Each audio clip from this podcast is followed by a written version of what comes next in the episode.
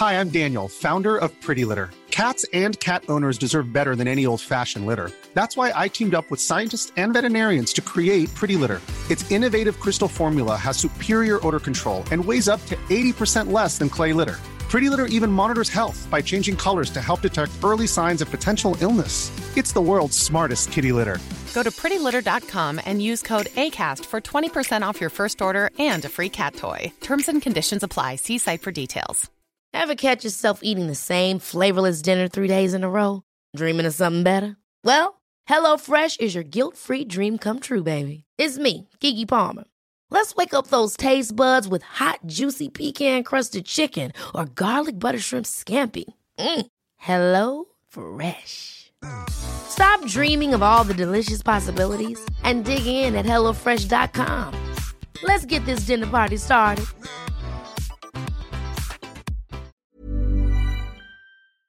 Jag vill bara säga att om ni gillar den här podden så tror jag att ni också skulle gilla vår bok Lyckligt skild, där jag och Magnus ger våra tankar och råd utifrån våra respektive separationer. Lyckligt skild och våra andra böcker, för vi skriver ju romaner och deckare också, hittar ni där böcker finns. Välkomna alla lyssnare! Välkomna! Avsnitt 23. Vi Avsnitt kommer 23. att... Eh, ett nytt i veckan har Mm. vi sagt nu. Det är tanken. Oftast på fredagar. Precis. Avsnitt 23 kommer vara ett utmanande avsnitt för dig, Marit. För mig, Ja. orka! Ja, det kommer vara ett ifrågasättande av allt du Okej. står för. Ja, Jesus. Och jag som har lite lätt feber också. Ja, Ja. det kan du ha. Hopp. Men du, får jag börja? Ja, Eh, varsågod.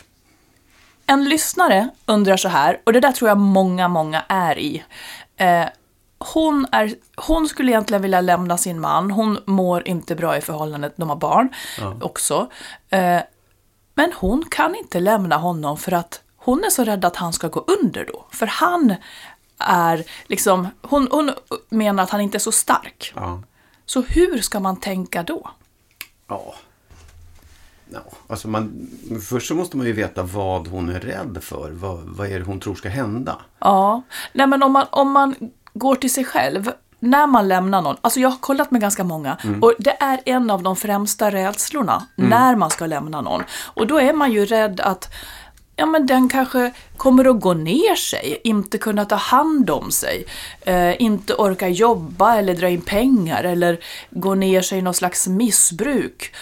Och om man då har barn ihop så blir det ju också hjälp. Kommer den här föräldern liksom att kunna vara en bra förälder ens? Ja, det, absolut. Den, den kan jag förstå, att man är orolig för sina barns skull. Ja. Men, men det är ju, jag, tycker det, jag tycker det är jättesvårt, för att vi är ju alla vuxna människor.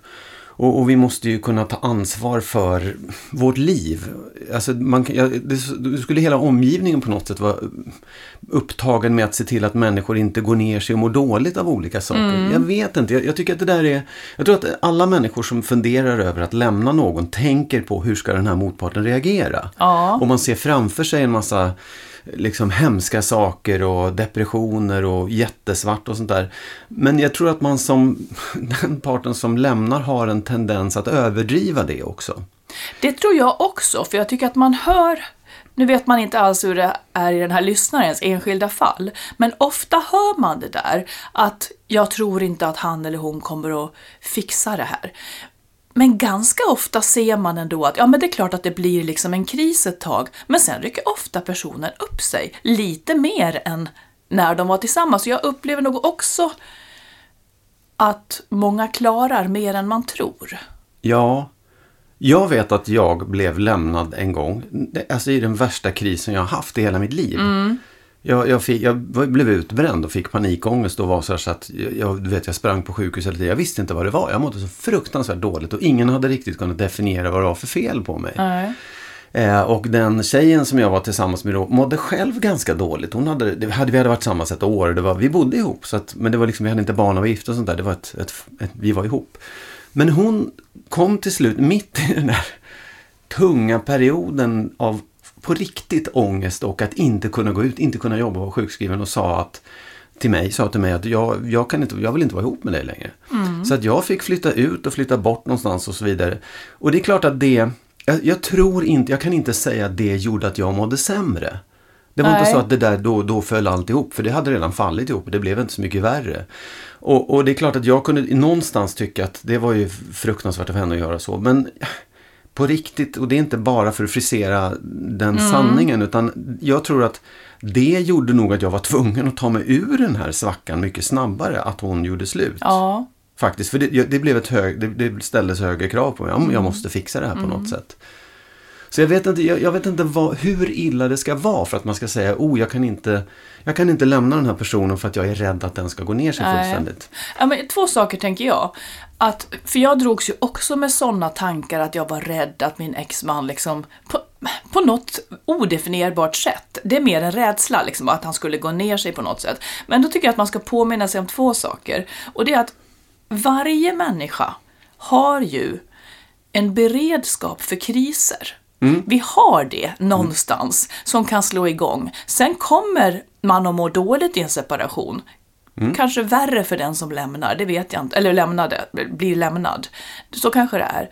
Men den har också en beredskap för att lösa en krissituation. Och för den här lyssnaren tänker jag, för det är inte ett gott skäl att stanna. Att man är rädd för att partnern inte ska klara att man lämnar. Så då tänker jag, kan man inte... Om man, om man istället bestämmer sig för att lämna på bästa möjliga vis, det vill säga eh, ge sin partner gott om tid så att man inte bara sticker, alltså tillsammans lösa det här urjobbiga första tiden eller liksom fortsätta att vara vid varandras sida om det går. Så att man inte bara lämnar och drar i ren panik när det redan har gått för långt. Så att man gör det här så bra som möjligt. Och sen får man väl kanske då man kan ju inte ta ansvar för den här personen hur länge som helst. Men kanske då hjälpa eh, honom att eh, hitta, nå- ja, hitta någon att prata med. Ja, nej, En, en, ja. Ett proffs. Så, så liksom få stöttning på så vis. Ja, ja, det absolut. Det kan man ju verkligen råda båda alla parter i det här att söka hjälp. För att, just för att det är en svår situation. Man känner att jag vill inte vara i den här relationen men om jag lämnar den så kommer då min partner att må dåligt och det kommer att drabba barnen runt omkring. Så det är klart att man behöver, eller man är, man är i behov av en, en professionell hjälp. Det kan jag absolut tycka. Ja, Sen kan jag också tycka att det finns lite grann det du säger att man man kan ju också se till att det finns ett skyddsnät runt omkring den här personen. Att dens föräldrar eller vänner eller någonting är medvetna om det här. För jag tror inte jag tror inte det är bra att man själv är den som stöttar i den här eh, separationen. Det, jag vet Nej, inte, för det är ju det som- man ska frigöra sig Ja, ifrån. precis. Men jag menar att man ändå, det finns ju tusen varianter på att lämna. Att Mm. göra det väldigt snabbt och själv har man redan då fixat någonstans att bo medan den här är kvar i någon slags chockläge. Mm. Utan att jag tror väldigt mycket på att säga detta och Mm. sen inte skynda. Men liksom ha, ha, ha klart för sig att man ska lämna. Mm. Och, Ja, ja, men det är väl ett, ett bra råd till den här lyssnaren kan jag tycka. ja, och lycka till. Och lycka till, ja, Ja. precis. Men nej, på, bara, nu något helt annat då, men som Ja. hör till det här. Att jag kunde känna så här, när, när, som det jag berättar om den här tjejen som lämnade mig när jag mådde dåligt. En Ja. av, ett av skälen för henne, det var så här, jag, jag klarar inte av, jag, jag kan inte, jag älskar inte dig när du, är, när du mår dåligt. Det blir för, jag blir för mycket sjuksköterska, jag blir för Ja. mycket tycka synd om. Så det var ju en bidragande orsak till att hon lämnade också. Okej. Och, och då undrar jag så här, skulle hon egentligen ha försökt att stanna hos mig och vänta tills jag blev frisk igen för att få tillbaka kärleken? Förstår du? Är det liksom... Nej. Men jag tycker, att du blandar, då? jag tycker att du blandar ihop. Hon, hon kanske faktiskt inte skulle ha tyckt om dig även om du var frisk. Hon gjorde det innan. För det Ja, var men det verkligen, gör det, väl kom plötsligt. ja. Det, Ja. det har ju ett förlopp. Nej, men jag har ingen aning hur det var i ett enskilt fall så. Jag, jag, om det gällde mig, om jag ville lämna någon och sen så började den plötsligt må fruktansvärt dåligt, ja då kanske jag skulle vänta lite. Men jag tror att jag skulle också sätta en deadline på något sätt. Så att man inte går där och konserverar ett uselt läge där någon fortsätter att må väldigt dåligt och jag själv egentligen vill lämna. Då kanske man tillsammans ska gå och få hjälp. Och, och det rent moraliska i det då? För det finns ju en del som hävdar att det är helt moraliskt fel att lämna en person som mår dåligt. Ja, men då har du bytt fråga egentligen. För det Ja, ja absolut. just Ja, det. men jag bara trasslar vidare här för att det var spännande. Ehm, ja, det beror på, tycker jag. Mm. Det beror på väldigt mycket. Det är ju inte säkert att någon börjar må bättre för att man är kvar. Låt säga de som mår dåligt och dövar det med alkoholmissbruk eller annat missbruk. Det kan ju då snarare istället pågå hur länge som helst för att man stannar och liksom ställer upp på villkoren. Så men- ibland är det kanske bättre att lämna. Om man nu är ute efter att hjälpa den här personen. Om man har satt sig själv helt åt sidan. Mm.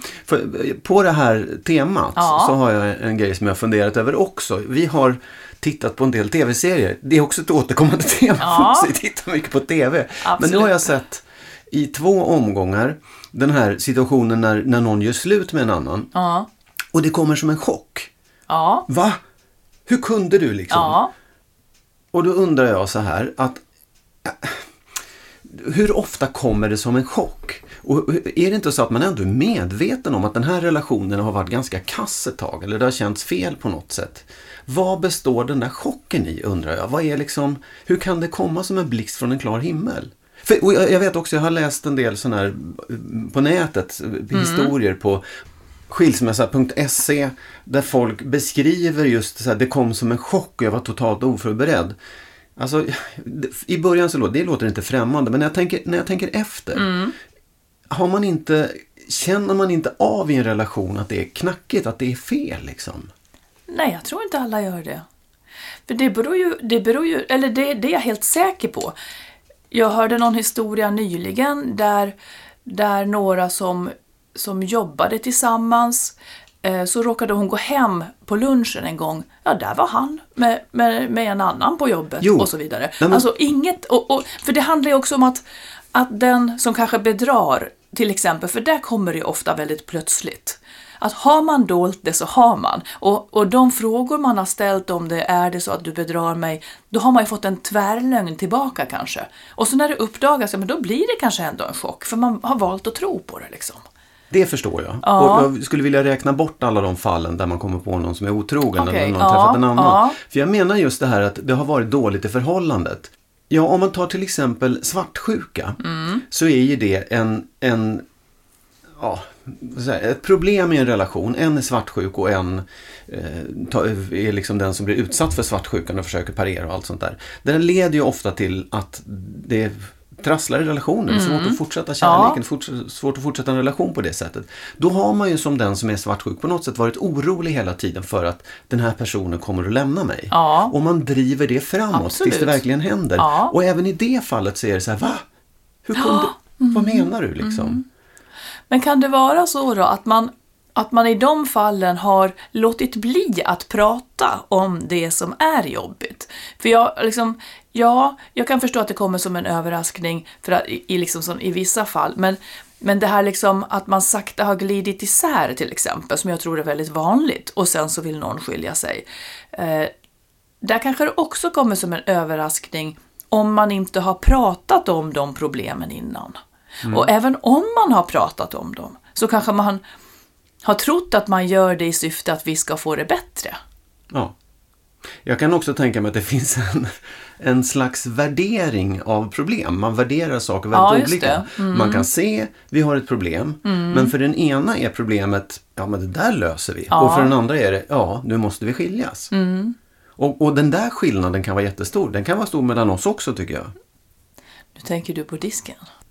På, Nej, men jag menar så här, om, om, du, om du anmärker på disken Ja. så tycker du, ja men det är väl bara, det är ju bara disken, det är ju ett litet problem. Och Ja. för mig så blir det mycket större för det handlar om hur hela vår relation är konstituerad. ja, för mig är det också stor. Ja, ja, jo, men du kanske inte vill, tycker att det är dags att göra slut då. Nej, jag men låt säga så här då. Låt säga så här då. Att det vore så stort för mig så att jag plötsligt skulle säga "Ah, jag, jag kan inte dela ställe med dig längre. Jag kan inte, vi har, vi har så olika. Då skulle ju du hamna i en lätt chock åtminstone. Ja, absolut. Ja, det, ja, det vet jag faktiskt inte. nej, men jag tycker egentligen så kanske det, det, jag, kan, jag kan överreagera, det kan jag göra absolut, och, och göra det större än vad det är. Men man skulle kunna ta det som ett exempel på hur man värderar saker olika i alla fall. Mm. Ja, absolut. Och, och då menar jag att det är samma sak med svartsjuka egentligen också. Att den som är svartsjuk tycker att ja men det är väl helt natt, det är väl inget konstigt, det hör ju till i en relation. Mm. Medan den som blir utsatt för det upplever det som herregud, det här hotar vår Absolut. Mm. kärlek, vår relation. Så det är, det är skillnad i, i Ja, hur man... Och, och att just den där värderingen av eh, om vi nu började med det här att man Mm. blir chockerad. Det kanske hänger på att man har olika värderingar Ja. i det. Att det är det som är det stora problemet. Får jag fråga, vad skulle kunna få dig att plötsligt lämna? Det är väl också om du plötsligt byter beteende. Nu har vi, vi har ju hyfsat koll på hur vi är. Ja. Men om du, om du inledde affärer med andra eller någonting, då skulle jag absolut överväga att säga att det här, här vill jag inte vara med. Mm. Var det svar på frågan? Det var svar på frågan. Mm. Men för dig finns tydligen inga gränser. Jo, absolut. absolut. Jag skulle nog inte klara, och, och, jag skulle inte klara ett eh, beteende som var ojämlikt. Och det Nej. är också därför. Alltså det är ju en stor grej för mig.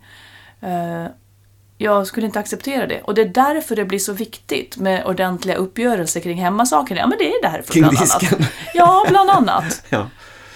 Ja. Förstår du? Ja, jag Att det förstår är liksom en stor Absolut. sak. Apropå ja. att man värderar olika grejer. Så är det ju så. Ja. För mig är den jätteviktig. Disken. Eller eh, du förklara hur Jämlikhets, du menar. Ja. Jämlikhetsfrågan. Och- som ja. ofta handlar om timmar nedlagda på hushållsarbete. Därför blir det en, en viktig sak för mig. Mm. Och den måste vara exakt balanserad. Det ska vara balanserat åtminstone så att jag inte är missnöjd. För då, det går inte. Men det är okej att mannen skulle göra mer än du. Absolut. Så länge du är nöjd. Ja. Okej. Avsnitt 25. Lyssna på Ja. det. Nej, jag säger inte att det ska vara så. Nej, nej, nej. Men jag säger att eftersom det finns en sån, en sån usel tradition så vill jag inte föra den traditionen vidare. Det är jätteviktigt för mig. Usel tradition mellan oss. Nej, en usel tradition eh, i historien av att kvinnor eh, sköter det oavlönade arbetet och männen sköter det avlönade Har du arbetet. varit med om det? Nej. Eller jag har, jag har nog, eh, alltså i jättetidiga förhållanden, men inte därefter. Men jag har däremot, när jag fick barn så upplevde jag ändå det här försprånget man får i att, eftersom ma- många kvinnor, och även jag då, var hemma med barnet först, så fattar man ju innan ungen vet att snart kommer den att vara hungrig och så vidare. Det vet ju inte den pappa som har varit och arbetat hela tiden och aldrig har, fått in det där i kroppen. Och där är det väldigt, väldigt lätt hänt att det försprånget behålls. Absolut, men vi har ju inga barn ihop. Nej, jag trodde inte att du frågade om oss. Nej, men jag bara menar så här, är det, vad, vad är, det låter som att det är någon slags historiskt ställningstagande och politiskt mer än att det skulle ha drabbat dig. Det är ett politiskt ställningstagande på samma sätt som jag tycker att på samma sätt som jag inte tycker att att svarta ska arbeta oavlönat mer än vad vita ska och så vidare. Så tycker jag inte att kvinnor ska ha det mer än vad män ska. Mm. Locket på. nej, men nej. Nej. det är inget lock på här inte. Nej. Ja, men nu skulle jag vilja ta upp en annan sak som en lyssnare hörde av sig om och som ju många också undrar eller tänker så mycket på. Det är ju när man har bestämt sig för att man ska separera och då är ju liksom en av de stora jobbigaste grejerna, det är ju att berätta det för barnen. Ja. Det minns ju både du och jag som, som det allra, allra värsta. ja. Eh, och, och det har vi berättat om, jag tror att det är i någon av de tidiga episoderna, kanske episod två eller något sånt där av podden, Ja, så berättar ja. vi ganska noga om det. Men, men den här lyssnaren vill då liksom så här, okej, nu med facit i hand lite mer och tiden har gått. Vad, vad tycker vi att man ska tänka på? ja. Ah, jag, jag tänk, får jag säga en sak som jag tycker är viktig? Äh, säg du först. Ja, nej, men jag tänker så här att det som, är, det som är grunden i det, det är att man faktiskt har bestämt sig.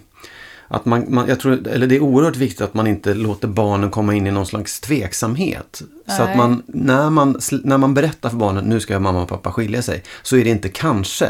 Utan det är verkligen bestämt. Man Ja. kan inte backa när man väl har gjort det. Det är på något sätt som en point of no return. Ja. Här, när du släpper in dem i då, då måste du vara klar över att det här, nu ska vi gå skilda vägar. Mm. Sen behöver man ju fortfarande inte vara överens om att, att det är ja, det, det, kan ju fortfarande vara så att en vill hålla ihop relationen men den, den som har bestämt sig måste nog vara väldigt säker på att Ja. nu blir det så här. Det, det tycker jag är nummer ett i, i när man funderar på Ja. just hur man berättar för barnen. En annan sak som jag tänker på, eh, som jag tror är bra och som också vår kompis Olle Risberg, psykologen, också betonar.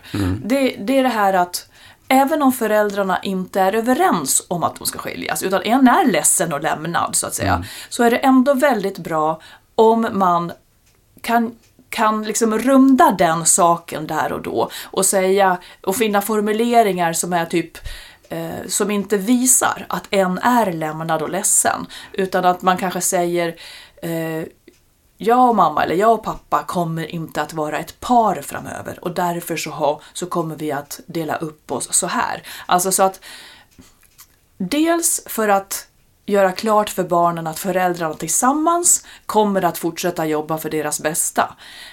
Men också för att de ska kunna börja sin sorgeprocess, som det här faktiskt är för dem, och inte bli störda i den genom att börja tycka synd om en förälder. Mm.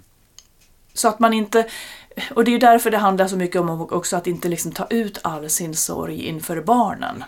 Utan att, att försöka göra det på annan plats. Ja, Du menar att man i det ögonblicket man berättar för dem, bär Mm. med sig, så här, måste ge dem tryggheten att vi kommer fortsätta att samarbeta. Och det är Ja. inte så att vi, låt, eller försöka få dem att förstå att mamma och pappa inte är arga på varandra, även om de är det. Ja, men på något sätt. För Ja. att jag tycker också att man har ju ansvaret att framöver jobba för barnens bästa, även om man separerar. Ja, och barnens bästa är egentligen föräldrar som, som samarbetar. Ja, men om man, inte, om, man, om man har svårt med det då, om man känner att det, är, det här kommer att bli liksom ett krig mellan oss, hur, hur, vad, vad gör man då? Ja, men det är nästan en annan fråga. För Ja. det kriget ska ju, om man nu, om man nu ställer frågan vad är, hur, hur liksom ska man göra i Ja. det här läget när man berättar Ja. för barnen? Ja, men då, då är det ju svaret att, man, att där förekommer i alla fall inget krig. Nej, nej, men man ska se till att det inte är något krig. Liksom. Ja, Mm. inte där och då. Om, om man nu... Ja. Ja, en annan sak som jag har tänkt på mycket det är att eh, när jag funderade på just hur det var att berätta för barnen så tror jag att jag bar med mig en massa egen skräck. Jag, jag liksom projicerade över en massa av mina Ja. Mm. egna känslor på hur de skulle reagera. Ja. Jag ska inte säga att de blev, de blev, det var inte det att de inte blev ledsna, för de blev jätteledsna. Mm. Men jag tror att jag hade målat upp en mycket, mycket värre bild Ja. av hur de skulle ta emot det. Liksom. Mm. Och framförallt så tror jag också att jag har tänkt att Okej, de kan bli ledsna, det kan de bli av massa saker, men när jag berättar det här, då förstör jag deras liv för all framtid. Ja. Ja, men på något sätt att det blev så jättestort för mig. Ja. Och det tror jag också gör att när man så det kanske många bär med sig, man må- målar upp en jätteskräckbild. Och det gör det kanske svårare för barnen att ta emot den Ja. här jobbiga nyheten och, och liksom berättelsen om att nu är det slut med mammas och pappas förhållande. Men det var, det var ju också vad min äldsta son sa när vi, när vi berättade. Ni har förstört mitt liv, sa han. Ja. ja. Så Jo, det, men- är en, det, det är liksom en, en stor sak. Absolut, men jag menar på samma sätt som barn kan säga det här var det godaste jag någonsin ätit Ja, i jag hela mitt vet, liv. jag vet, så, ja. så, så är det det jag menar, att man som förälder så måste man också ta, se helheten av. Att det är jättejobbigt nu men det, det går ju över precis som allt annat. Liksom. Oh ja, och jag visste ju där och då att vi inte hade förstört hans liv. Ja. Så det är så. Eh, och det, det som också man kan... För efteråt, så här många, många år efteråt när jag pratade med barnen om det här, de mindes ju inte alls hur vi hade sagt det eller, eller hur det hade varit. Och det, man är så mån om att säga det på exakt rätt sätt, som att orden nästan ska kunna mildra det här som hände. Men det är ju inte orden i sig som gör ont, utan det är faktiskt det som ska hända. Så att även om det inte blir precis som man har tänkt sig så, så bara man gör det så decent man kan. Liksom. Mm. Absolut. Ja, lycka till får vi säga även där. För det Ja, är ju, det är ju ja. en urjobbig grej. Ja, Det såklart. är det. Mm. Jo, häromdagen så träffade vi en bekant. En centerpartistisk riksdagsman var Mm. Just det till och med. just det. Eh, och, och som sa, gav oss lite kritik för podden. Ja, Och menade på, han hade lyssnat på avsnittet där vi intervjuade eh, Anna Benny Karlstedt. just det. Och han tyckte, fick jag för mig, att vi förenklade och bara lyfte fram de positiva sidorna av att skiljas och försökte liksom skönmåla allt det här. Ja, Eh, ja, vad säger du om det först? Det kan du- han ha rätt i, tänker jag. Ja. Och då tänkte jag vidare på det sen och så tänkte jag så här. Du sa ju förr i tiden Mm. att du aldrig skulle skilja dig. Ja, Men sen gjorde alltså, du för, alltså Ja, innan ja. du skilde dig så att du var inte en person som skiljer dig. Nej, precis. Ja. Eller jag sa det kanske aldrig, men jag tänkte att jag var en person Ja. som aldrig skulle skilja mig. Mm. Men jag börjar med att ställa frågan så här. Hade du kunnat göra den här podden då? Om jag aldrig hade separerat. Ja. Hade du kunnat prata om skilsmässa på Ja, det det här hade ju sättet som du blivit gör? konstigt. Hade du samma åsikt om liksom det här, allt vi pratar om i fråga om misslyckanden och hur man ska förhålla sig och barn och Ja, jag, jag måste säga sig? så här att jag tror nästan inte ens att jag hade några åsikter. Men jag var ju, jag var nog väldigt sträng, eller att jag tyckte det var helt okej att folk skilde sig. Men jag tror att jag hade åsikten att folk skilde sig för lätt. Då? Ja, och framförallt då tänkte jag på barnen. Att de skulle fara illa av att folk skilde sig? Ja, ungefär så. Och det var därför jag tänkte att jag aldrig skulle skilja mig. Ja. För jag drog liksom den konstiga slutsatsen att då kommer barnen att få det dåligt och därför är det vår plikt att Mm. hålla ihop. Vad fick dig att ändra dig på den? Att den, det var liksom- mycket svårare att leva ihop än vad jag hade förstått. Ja, men, men alltså förstår du, hade du... Fanns det någonting i dig som sa att det kanske inte är så farligt för barnen innan? Eller gjorde du gisses, nu kommer jag skada barnen och sen upptäckte du Nej, efterhand? utan det... Nej, men om man får det tillräckligt dåligt i ett förhållande, då kan man ju till slut börja tänka att fasiken, barnen kanske får det bättre om, om, om det här förhållandet inte fortsätter. Mm. Och så hade inte jag kunnat fantisera för länge sedan. Att det var så. Att det kunde vara så svårt att leva ihop eh, som det till slut var. För jag tänker, det, min tanke vidare då var så här oerhört självkritisk och tänkte att men gisses, sitter vi och håller på med det här bara för att rättfärdiga vårt eget handlande? Förstår jag du? gör inte det. det vet jag. Nej, men jag Men gör du det? Jag vet inte, jag, för jag måste ibland titta på det och tänka så här, håller jag på och skönmålar saker och ting? Det kanske var mycket värre än vad jag sitter här och säger att det var. Alltså barnen kanske... Du menar att du har... Ja, ja. Ja men att, att barnen, precis, de gör ju också, de har ju, men när de berättar om hur det var, så får jag ibland en känsla av att de har glömt delarna som var jobbiga. De har liksom Ja. borstat bort det där och tycker, ja men det var inte så farligt, det var bara jobbigt att vi var tvungna att flytta mellan er. Men de mådde kanske ganska dåligt under den här perioden. Och att jag sitter och säger, det är så bra, man blir så lycklig och så vidare. Ja men det kostar på, det blir liksom en massa eh, personer runt omkring som, som mår dåligt av det. Min exfru, barnen allihopa. Och det kan jag sitta och bara så här. Det var väl bra att vi gjorde så här. Förstår Ja, du? men det är ju... Det är ju ja, jag vet inte vad du vill att jag ska säga, för, för i så fall så tycker jag att du måste anstränga dig att komma ihåg mera. Ja. För att det är klart att med... Alltså det, det blir ju en konstig sak, för vi kan ju bara prata med facit i hand Ja. och vårt facit blev bra. Ja. Men man kan ju heller inte prata om, om det om man inte har gjort det, så att säga. Eller jag Nej. vet inte hur jag menar. Nej, ja, det är visst absolut. Men jag tycker ändå vi pratar med människor som, har, som inte har skilt sig också. Och som, som har åsikter om separationer och skilsmässor och barn och alltihopa. Så det hade man väl kunnat göra i och för sig. Men om man ska säga så här. Eh, om vi går tillbaka till han som tyckte att vi var för positiva kring skilsmässa. Så skulle jag kunna säga, ja men jag är ganska positiv. Mm. Och om han då per definition tycker att det är fel, så må ju det vara hänt. Men jag är ganska positiv till skilsmässa när det handlar om att lämna någonting som inte är bra och som gör en familj, eller som gör, det, det kan nästan räcka med en person som gör en person olycklig. För Nej, det måste du ta igen. Jo, Det men kan- jag, tänker, jag menar så här. Eh, jag kan vara positiv till skilsmässa om en person i familjen är olycklig och vill lämna. För att jag inte längre drar slutsatsen att livet blir dåligt för alla inblandade framöver. Mitt liv är bra nu, mina barns liv är bra, min exmans liv är bra. Eh, Det var väldigt, det, jag ser det mer som att det är väldigt jobbigt ett tag. Och det ska man inte sticka under stol med. Sen kan det vara olika jobbigt. Jag hade nog en ganska lindrig skilsmässa. Men, men ja, jag är ganska positiv till det. Och det är egentligen det som gör att jag överhuvudtaget vill prata om den här saken och, och att vi har en podd. Just för att det är så många som, som skiljer sig eller separerar. Eh, så att det är tydligen en så, ett sånt starkt driv att vilja bli lyckligare än vad man är. Och det tycker jag är någonting sunt när man lever i någonting man inte måste leva i. Jag tycker att det drivet är bra.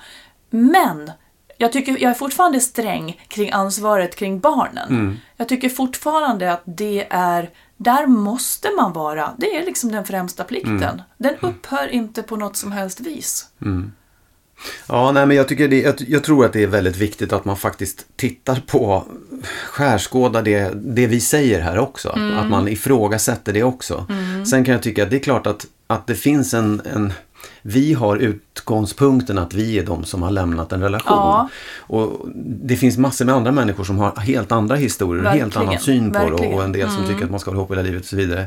Men det är liksom, jag, jag kan också tycka att så här, nej, jag hade inte kunnat göra det här om jag inte hade gått igenom en separation själv. Jag hade Nej. inte sagt samma sak för sex år sedan eller tio år sedan eller 15 år sedan. Nej. Men där jag befinner mig idag så kan jag ändå säga att ja visst, precis som du säger, jag är positiv också. Mm. Eller positiv, jag försöker att se de positiva sidorna som faktiskt finns av den här ganska jobbiga eh, saken att skilja sig. Mm. För det är klart det är svinjobbigt men, men jag vill gärna förmedla det, Mm. den trösten och den liksom uppsidan som finns i det. Absolut, och jag menar, det vore väl på sätt och vis härligt, nu är vi de som är lämnade, men det vore väl härligt om det fanns poddar med de som är läm...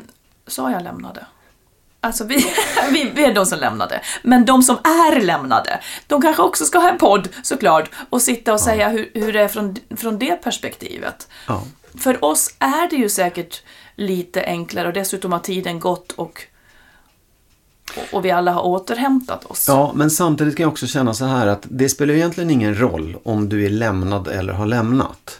Därför att det, det det handlar om det är ju vad du gör sen när väl skilsmässan, liksom vad du gör Ja, av det. Att ja, man skiljer sig. det. Mm. Det kan man tycka vad man vill om. Vad som har föregått det, det kan vi tycka vad vi vill om. Det kan finnas tusen skäl och inga skäl. Och som vi säger, man kan ha olika nivåer av hur dåligt man tycker ett förhållande är. Mm. När man skiljer sig, det är tiden efter det. Det är hur man behandlar Yes. det oavsett om man Ja. är lämnad eller om man lämnar. Så att egentligen så, visst, det, det kan väl man, kan finnas tusen poddar. Det Ja. vore kanske bra om det fanns också. Ja, det, jag tycker det. I det här ligger såklart kanske en tanke i, en, i kritiken som jag tycker i sig är rolig och bra. Liksom. Men, men där ligger kanske en tanke om att, att man istället borde uppmuntra till att hålla ihop. Ja, Eh, Men det menar jag att det gör samhällsnormen, det gör ju hela samhällsnormen så pass så att människor sen när de vill separera av olika skäl eh, skäms så mycket så de knappt törs prata om det. Och det är ju det som också gör att, att vi vill ha en podd om det här. För att motverka just den här väldigt starka normen att, att det är någonting skamligt att separera. För, för trycket att hålla ihop upplever jag som väldigt, väldigt starkt.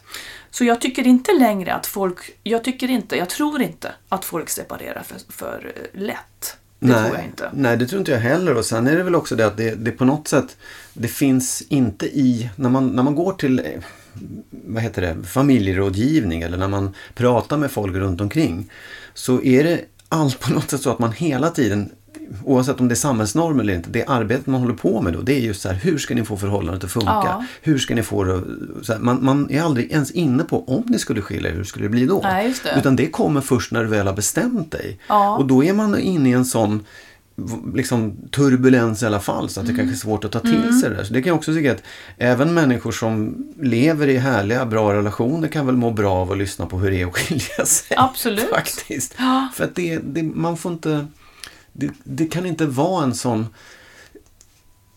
vad heter det, en, en ravin som du hoppar ut för när du skiljer dig, där det bara är tomt. Utan det är bra att veta det innan också Ja. och tänka på just Ja, för det, det är en möjlighet. Ja. Det är en möjlighet.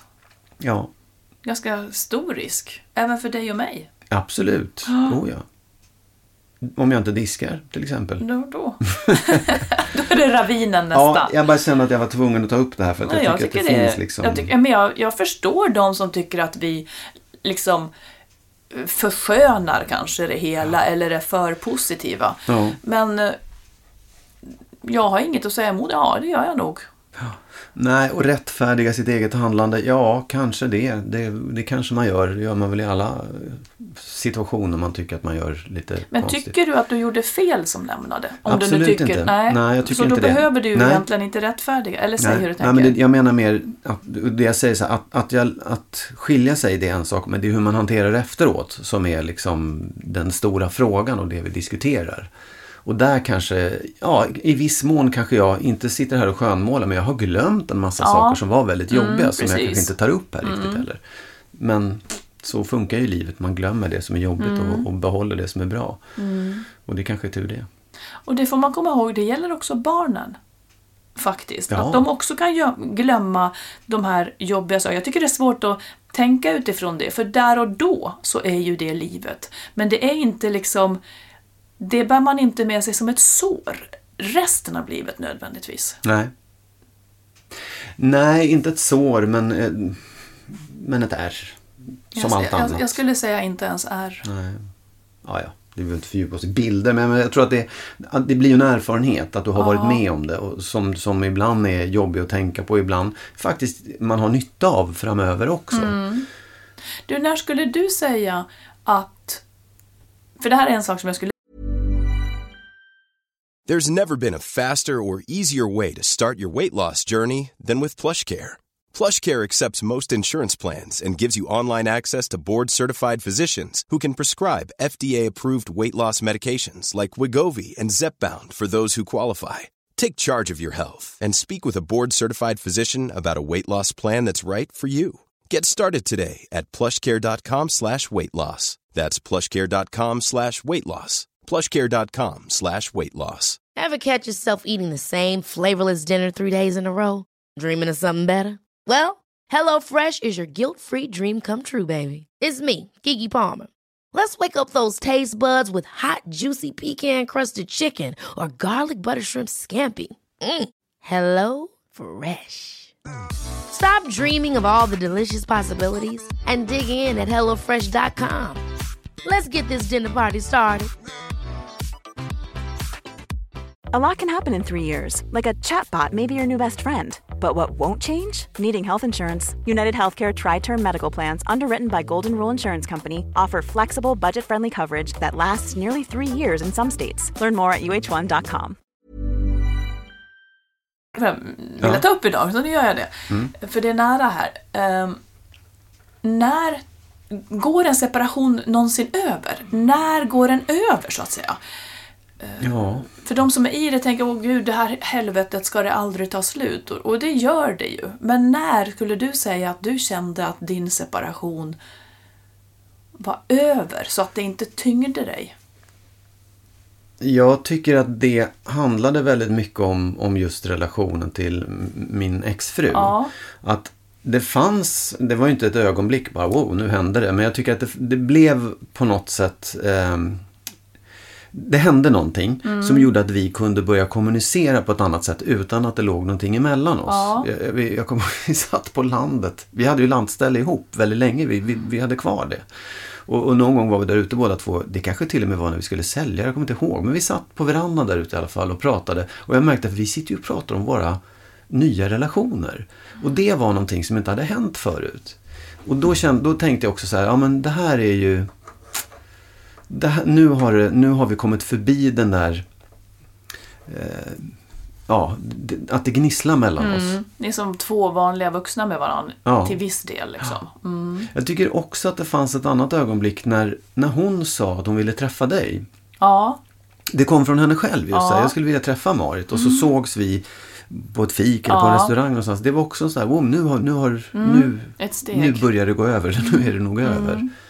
Och äh, skulle du säga då att nu så här pass långt efter är allting helt över eller finns det någonting... Alltså jag förstår att du i din tillvaro inte går omkring och tänker på din separation särskilt ofta. Men finns det något spår i det som, som eh, är kvar? Liksom? Eller vad finns kvar som gör ont? Ja, alltså för det första så sitter vi och gör en podd här vecka ut och vecka in som handlar om min separation. Det är väldigt svårt att säga att jag inte tänker på det, för det är klart att jag gör det. Eh, men, och jag, jag tycker Men nog... bortsett från podden Ja, då? nej men det är klart att det finns...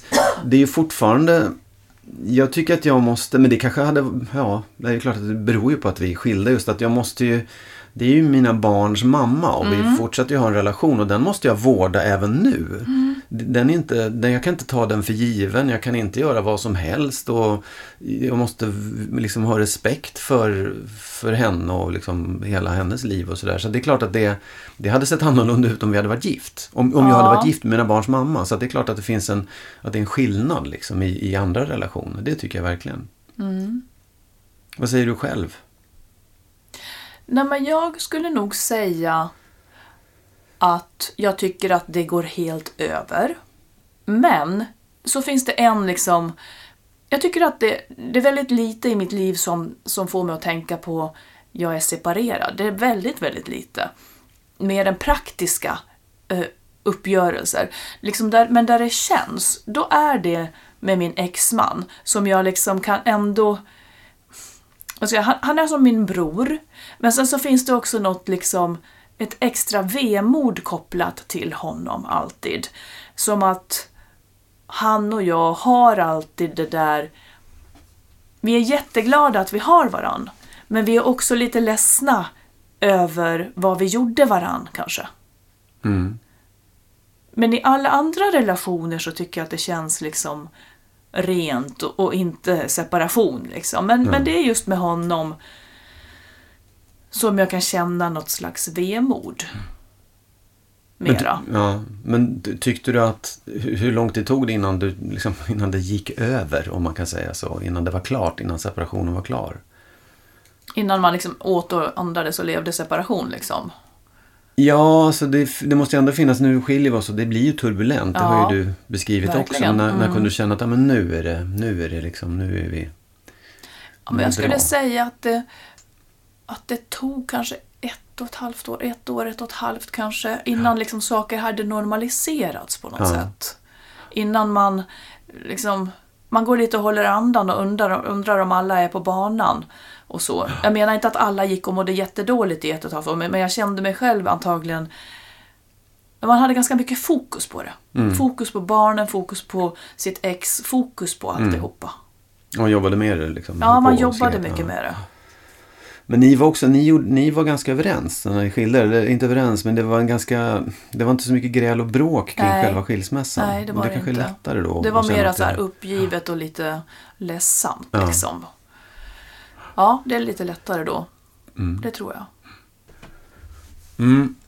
Du tog ju upp ett, ett lyssnarbrev Ja. förut. Jag ska ta upp ett här också som är av en, en udda art tycker jag. Eh, Det är en tjej som skriver så här. Något som jag tänker på, som ni kanske kan svara på, är hur man ska tänka om man har väldigt starka känslor för varandra, men att det inte fungerar på olika plan. Båda säger att man vill att det ska fungera, men det krockar på alla plan egentligen. Man drömmer om olika saker, vill olika, tänker olika om uppfostran, om äktenskap och så vidare. Det framgår inte här om, om de har barn, men de är ju ihop. De är ihop, Ja, de är ja. ihop och de, de är liksom kära, älskar varandra Mm. men märker att det krockar i de här frågorna kanske då. Nu, nu fantiserar jag. Men, Ja, men, när- när jag mm. tänker på det, och det, det, man, det jag antar att hon undrar över är liksom hur, hur gör man då? Ska Ja. man skilja sig bara för att man, man, man är kär, man älskar varandra men, men det funkar inte liksom. Och blir det bråk då får man anta kanske då. Eller att man, ja, om det inte funkar så funkar det inte, nej. Nej. F- Får jag bara säga, för Ja. om, om vi, förut pratade vi om det, hur du och jag ser på problem, liksom, Ja. olika stora problem. Och, och då skulle jag ju kunna ta det som exempel till exempel att ja, men jag upplever att ditt kontrollbehov är så stort. Jag älskar det, jag tycker om det på alla plan men just där känner jag att det här kom, jag kommer bli olycklig i det. Mm. Så jag måste lämna dig av det skälet. Jag tänker att det är någonting sånt, man ser att allting funkar men det Ja, finns det. några avgörande punkter där, där liksom jag tror att det här går åt peppan. mm, blev jag den med stort kontrollbehov nu? Nej, jag du är inte det. Men, men om, man liksom hade, om vi hade fortsatt Ja, att vara i den där liksom, hysteriska känslan jag var i just Ja. då. Nej, hur gör man? Alltså om de inte har barn så Ja. tänker jag att de inte ska skaffa barn på ett tag. För att ifall det visar sig att det inte ska hålla. Så tänker jag. Men låt säga att de redan har barn. Eller... Ah, jag vet inte. Nej. Måste man kanske i det här... Alltså det är svårt att veta vad som inte funkar. Ehm, och så gissar man att passionen är väldigt, väldigt stark då. Ja. Någonting sånt. Oj, vad svårt.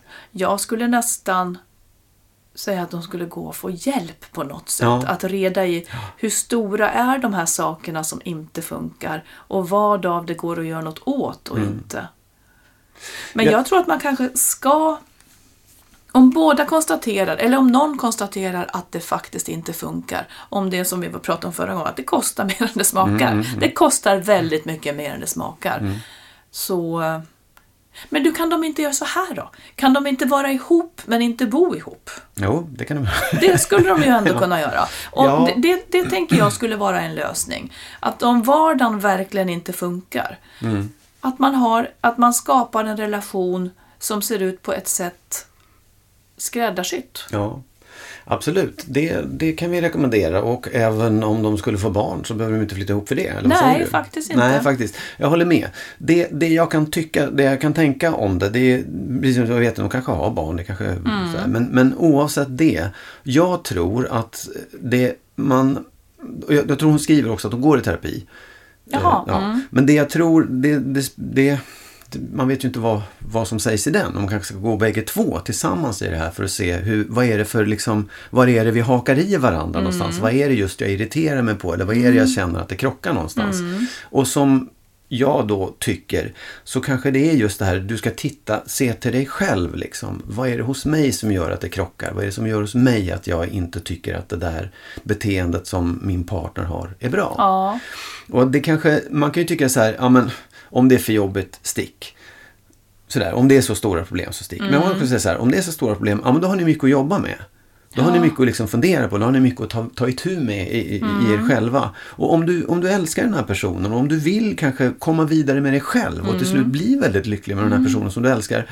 Då får du göra det här jobbet. Ja. Då får du gå i terapi. Då får du ta med honom eller henne i terapi och då får ni göra det tillsammans. Och tänk att det är ett tungt jobb som ni kanske måste göra innan ni skaffar barn eller flyttar ihop och så vidare. Jag tänker lite på Alex och Mattias som har gästat podden en gång. Ja. De hade ju så otroligt stora problem. De, hade, de tyckte ju mycket om varandra men hade också så stora problem så att de typ hatade varandra. Så sa de Ja, själva faktiskt, i podden. ja. Och, eh, men de gick i terapi och kom fram till vad de behövde göra, nämligen prata med varandra precis hela tiden. För annars går det åt skogen för dem. Ja. Så det, är- det är liksom deras sätt att hantera det här, de här jättestora olikheterna, Ja. säger man. De är tydligen väldigt, väldigt olika. Ja. Så det kanske finns sådana sätt att åtminstone försöka, om man nu jättegärna vill, liksom, fastän det kostar Nej, men, på. och jag, jag, och det är jättebra för det tycker jag är ett bra exempel på att det faktiskt går. Ja. Eh, Att, att komma över sådana här saker. Men, men det innebär också, för det vet jag att, att eh, Alex och Mattias jobbade väldigt hårt på Ja. det. Det var inte någonting man gjorde lite då och då utan det, det var en viktig sak för Ja. dem. Och då hade de barn i och för sig. Men, men att det går, det är fullt möjligt. Men det handlar om ett ett engagemang, ett jobb är så dumt att säga, men det handlar om ett engagemang, att de verkligen en stark vilja att, att komma förbi de här sakerna. Så att det går. Ja. Mm. Nu vill jag bara ställa en sista fråga. Varsågod. Har du något sånt här par som du ser upp till? Åh, vilket härligt par som de skulle man vara. Ja, menar du liksom något verkligt par? Alltså menar du någon som jag känner som jag har haft som Nej, inte så, utan var, var som helst liksom. även i, i fantasins värld? Eller? Nej, Nej. riktiga människor. Ja, nej men så här. Jag hade... När jag var liten så hade jag en del så vuxna föräldrapar som jag tyckte, så där skulle man vilja vara när man blir stor. Jaha, Eh, min pappas andra fru, som han gifte sig med sen, jag kände ju henne när jag var liten. Och den relationen som hon levde i då, Aha. eh, ja, den tyckte jag, de var så härliga, de var så där Ja, det bullrades och det var liksom, folk kom dit och de satt och drack vin och whisky. Ja. Det var liksom så härligt på något sätt. Sen hade jag en till och jag ska inte säga, jo på något sätt så tyckte jag ändå det där var en härlig relation. Det var också en kompis till mig senare när jag, när jag bodde i Göteborg. Ja, säg att vi var så här 12 till 15, 18 år sådär. Hans föräldrar, hans pappa var skeppsredare och liksom en ganska framgångsrik affärsman och högt uppsatt och sådär och liksom, ja. Och, men när han kom hem, då, då tog han av sig kostymen och hade någon konstig t-shirt på sig och gick hem och spelade bridge och bullrade och var sådär härlig.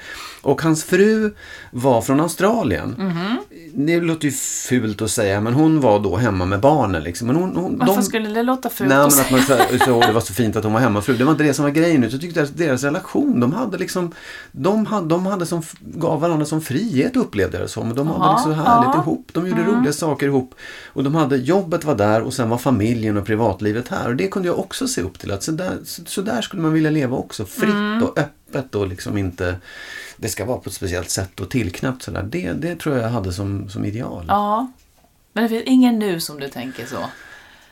Nej, nej, det är faktiskt ingen som jag, har, ingen som jag går och tänker på sådär. Tänker så. Har, känner, har du det?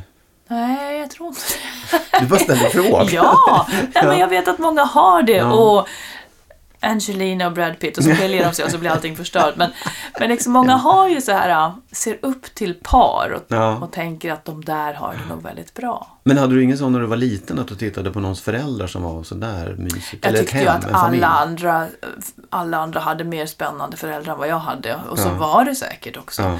Mina var jätte, jätte, jättesnälla. Men det var inte spännande någonstans. Det var det Nej, inte. Och det fanns inget liv du ville leva sådär. Så där skulle jag vilja ha det när jag blir stor och så. Ja, och då var det. Woody Allen-liv liksom. Det var ju väl så långt ifrån. Fast jag hade ju, då när jag var liten hade jag ju inte kontakt med Woody Allen-filmerna riktigt så. Nej, Men, men säg vad det är i det då, om du just ser till relationen ja, men då och är det det där att det är spretigt och oförutsägbart och, och väldigt, eh, ja men lite så här. Jag kunde, jag, eller jag kan fortfarande nästan så här romantisera kring det här intellektuella och lite, jag vet inte. Det är mycket umgänge också. Mm. Mycket så. Men och att det, att det är kackigt i relationerna då? Att de, att de Men det är inte också så bra. spännande. Det är också spännande. det är en idealbild för dig. Att det, ska Det är väldigt spännande. Det ska gnissla så Man, man, man får bara notera att i deras värld finns inga barn som de behöver ta hänsyn till. Det är inte Nej, så mycket precis. ungar där. Utan det är, det är mer en, en sån här evig universitets... Ja, ja det finns Kurs. ibland men då är de liksom så här, de, Ja, de sig inte in i problematiken riktigt. Nej. Ja, ja okej. Ja, men ska man välja så här, ideal då, filmspår. I, på filmspråk så väljer jag då Woody Allen-stuket. Mm. Och du väljer i så fall, är det lite så här Pippi Långstrump och, och Sjörövaren kommer hem? Nej, det är romantisk komedi kanske? Nej, jag skulle inte välja romantisk komedi faktiskt. Jag vet att jag har en, jag är nog ganska så melodramatisk i så fall. Att det ska Aha, vara, det ska vara Norén. sorg. Ja, Norén Sorg kanske. och Nil. Ja, men och, och så, vad heter den där um, Borta med vinden och Ja, sånt där. Det kan jag tycka är Ja, liksom problematik och känslor och kärlek. Och jag tycker ju om Madame Bovary som du hatar. Usch, så tråkigt. Mm. Men man kan ju förstå att vi är en skilsmässopodd. Om jag gillar Woody Allen och du eh, Borta med vinden. Ja, Ja. Men kära lyssnare, vi tackar för idag. Hi, this is Craig Robinson from Ways to Win, and support for this podcast comes from Invesco QQQ. The future isn't scary, not realizing its potential, however, could be. Just like on the recruiting trail, I've seen potential come in many forms as a coach. Learn more at Invesco.com slash QQQ. Let's rethink possibility. Invesco Distributors, Inc. Ever catch yourself eating the same flavorless dinner three days in a row? Dreaming of something better? Well, HelloFresh is your guilt-free dream come true, baby. It's me, Kiki Palmer. Let's wake up those taste buds with hot, juicy pecan-crusted chicken or garlic butter shrimp scampi. Mm. Hello Fresh. Stop dreaming of all the delicious possibilities and dig in at HelloFresh.com. Let's get this dinner party started. Imagine the softest sheets you've ever felt. Now imagine them getting even softer over time. That's what you'll feel with Bowl and Branch's organic cotton sheets. In a recent customer survey, 96% replied that Bowl and Branch sheets get softer with every wash. Start getting your best night's sleep in these sheets that get softer and softer for years to come. Try their sheets with a 30-night guarantee. Plus, get 15% off your first order at bowlandbranch.com. Code BUTTERY. Exclusions apply. See site for details. Och sen så hörs vi nästa vecka. Det gör vi. Tack så mycket. Hej då. Hej!